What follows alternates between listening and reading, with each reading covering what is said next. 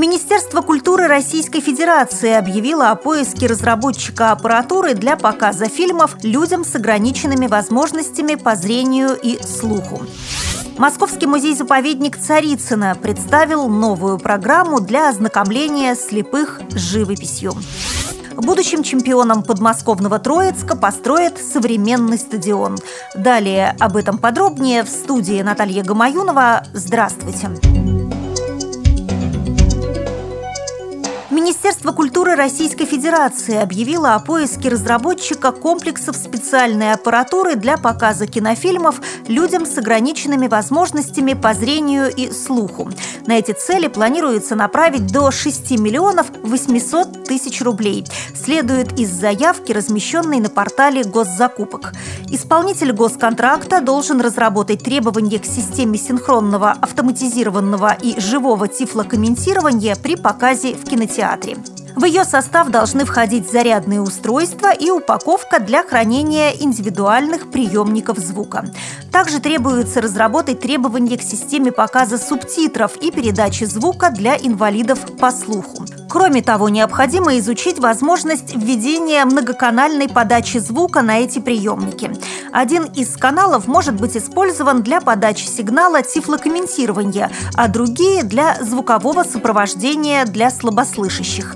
Заявки на участие в тендере принимаются до 12 ноября. Подведение итогов конкурса назначено на 13 ноября. Работа должна быть выполнена не позднее 1 сентября следующего года. Московский музей-заповедник Царицына, один из самых доступных объектов культуры России для инвалидов, представил новую программу для ознакомления слепых с произведениями живописи. Ее автор Александр Новиков, методист отдела экскурсионного обслуживания. Мужчине, который сам является незрячим человеком, удалось разработать методы визуализации произведений искусства для незрячих. С помощью его методики участники смогли ознакомиться с картиной народного художника Российской Федерации Василия Нестеренко «Триумф Екатерины». Для доступного восприятия композиции полотна и его основных персонажей, императрицы и Григория Потемкина, гостям были представлены макеты костюмов царицы и ее фаворита, копии орденов и украшений. Инвалидов также познакомили с тайным языком цветов Селим. Все пришедшие стали участниками интерактивной программы «Флирт цветов» и узнали, как с помощью композиции можно было выразить чувства в XVIII веке.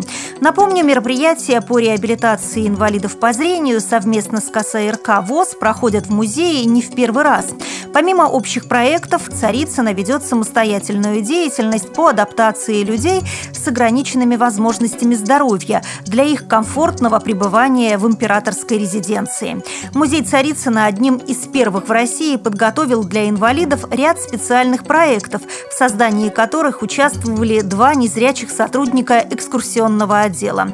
Среди них рельефная карта и альбом условных обозначений, выполненные шрифтом Брайля для удобства передвижения незрячих посетителей по территории центральной части дворцово-паркового ансамбля. Обращу внимание, что все услуги предоставляются бесплатно.